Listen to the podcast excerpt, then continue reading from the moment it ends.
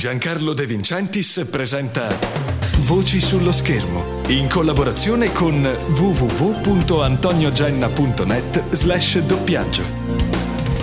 Ciao a tutti da Giancarlo De Vincentis, bentrovati con Voci sullo schermo. È un onore averlo qui, mio ospite oggi un grandissimo del doppiaggio italiano. Benvenuto a Roberto Del Giudice. Buongiorno, buongiorno a tutti. Roberto, la sua carriera parte davvero da lontano.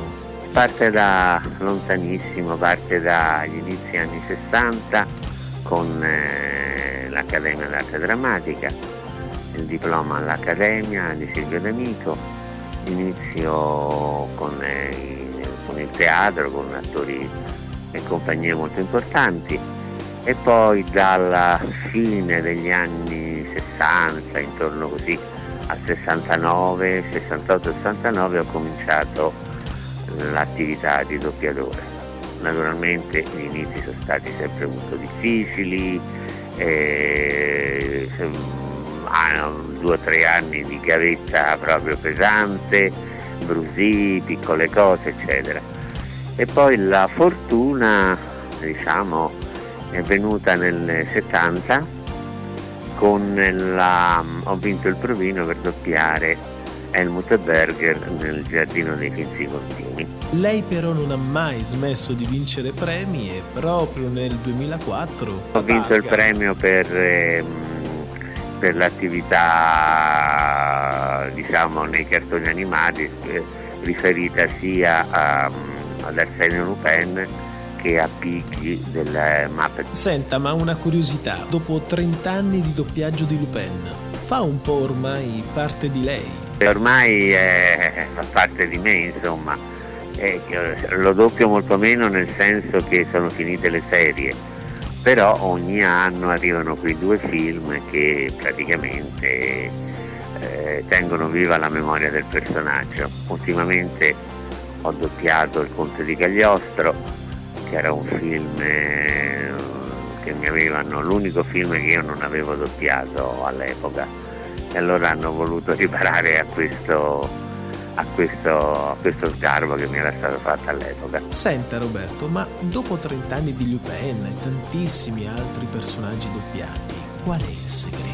Come fa a mantenere la sua voce ancora così fresca? Eh, quella, quella è natura, non, non, faccio assolutamente nulla, non fumo, vabbè questo non bevo poco, ma per il resto è, è la natura che sì, io sono un po' annoso, eh, non è che sia giovanissimo, per cui questa, si è mantenuta questa voce abbastanza fresca. Cosa è cambiato in 40 anni di doppiaggio, dentro e fuori la sala? Ma sono cambiati soprattutto i tempi, nel senso che quando negli anni 70, 80 si facevano i film, le serie, c'erano degli spazi, si poteva lavorare più tranquilla, più, più tranquillamente poi con l'avvento delle private i tempi si sono cominciati a modificare, per cui eh, adesso i programmi di lavoro sono abbastanza pesanti e, e praticamente bisogna essere super, eh, super, super perché eh, in un programma ci sono 35-40 anelli da portare a termine, insomma bisogna essere abbastanza svegli, bravi eh, veloci, eh, la cosa eh, non è facilissima. Tempi serrati, bisogna andare di corsa, quanta responsabilità per la realizzazione di un prodotto e ancora di più per chi come lei è anche direttore del doppiaggio. Ma a volte durante il lavoro, durante la catena del lavoro, alle porte delle sale di doppiaggio si presentano anche i giovani vogliosi di fare provini da doppiatore. Lei come si comporta? Cosa succede? Eh, il giovane aspetta, se c'è la possibilità di fargli un provino, lo faccio anche subito. Poi io sono una persona che non rifiuta mai queste cose, ce ne sono molti che non vogliono neanche sapere. Do sempre delle chance alle persone. Chiaramente se non c'è tempo le dico di ritornare un'altra volta. E devo dire che insomma tra tutti quelli che si presentano, pochissimi hanno qualche possibilità di, di andare avanti. Il resto non c'è una professionalità, pensano che mettersi davanti al microfono e dire due frasi sia sintomo di grande doppiatore, di grande artista, il lavoro è tutt'altro. Insomma. Insomma, scuola di recitazione prima della sala di doppiaggio. Eh certo, perché praticamente il teatro è il fatto dell'esperienza sul palcoscenico, il teatro è molto formativo e ti dà la possibilità di, di entrare, di essere introspettivo con i personaggi, hai tante possibilità. E, e, praticamente se tu arrivi al doppiaggio con un bel bagaglio teatrale eh, sei molto fortunato. Di contro devi imparare la tecnica del doppiaggio perché chiaramente quello che tu fai in teatro è tutto un pochino esasperato nel senso che devi far arrivare dal palcoscenico al pubblico il messaggio quando sei davanti a un microfono basta pochissimo, perciò devi imparare tutta una tecnica particolare per esprimere con poco tutti i sentimenti possibili e immaginabili. Esiste nella sua vita il nome di un doppiatore, di una doppiatrice a cui lei devi dire ancora grazie per aver imparato così tanto sull'arte del doppiaggio? Sì, sì, sì, c'è una famosa direttrice di doppiaggio che si chiamava Fede Arnaud, non so se sentita nominare, eh, la quale è stata proprio lei che mi ha portato dalla, proprio mi ha insegnato l'ABC e mi ha portato avanti e mi ha fatto doppiare, ha, creduto molto in me e mi ha fatto doppiare i più bei film degli anni 70. Un cammino di formazione che l'ha portata ad avere grandi successi nella sua carriera di doppiatore, ma parliamo un attimo della tecnica del doppiaggio, della dizione. Poco fa stava accennando proprio a questo. Io ho avuto un po' di difficoltà a entrare nel, diciamo, nella mentalità del doppiaggio, nel senso che eh, acquisire la tecnica, acquisire la, la, poter andare perfettamente a sync, acquisire la velocità di capire un personaggio, la psicologia di un personaggio e tradurla immediatamente in, in realtà e praticamente insomma è stato un lavoro molto, molto complicato, però insomma, io avevo la grande voglia di fare le delusioni all'inizio sono state molte, però insomma, ho superato tutto e devo dire che chi ha creduto molto in me è stata la signora Fede Arnaud. Il suo consiglio a tutti i ragazzi che vogliono avvicinarsi al mondo del doppiaggio o anche a quei ragazzi che si sono già avvicinati al mondo del doppiaggio ma continuano a parlare impostati eh, fuori la sala, la sua opinione? Sì, ma sono eh, praticamente, quella è una fase, cioè per molti di questi ragazzi che hanno eh, esperienza zero, che magari hanno buttato dei soldi in qualche scuoletta di doppiaggio facendo una lezione a settimana e pagando dei soldi, loro pensano che il doppiaggio sia la bella voce, per cui parlano tutti un po' tutti con la voce un po' così.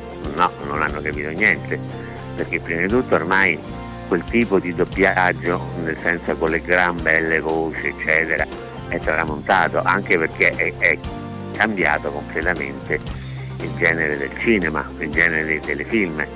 Prima c'era la commedia sofisticata americana, per cui era tutto un trillo, tutto un, un gorgheggio così. Adesso le produzioni, tutti questi ragazzi, eh, eh, prima di tutto è molto incentrata sui giovani, per cui è tutto, è tutto buttato via, tutto, per cui eh, ci vuole una grande esperienza per rendere diciamo, il più naturale possibile quello che avviene sullo schermo. Per cui le impostazioni vocali, le cose sono proprio completamente bandite adesso. C'è qualcuno che ha una volontà veramente impressionante che riesce a raggiungere dei risultati, però la maggior parte si presentano.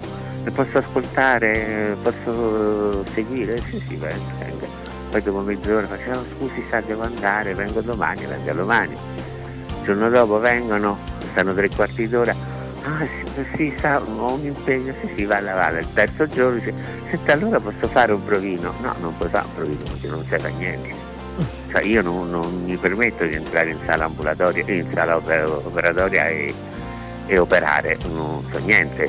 Cambiando completamente argomento, dopo tanti anni di doppiaggio, C'è ancora qualcuno che vorrebbe doppiare o un ruolo che vorrebbe interpretare?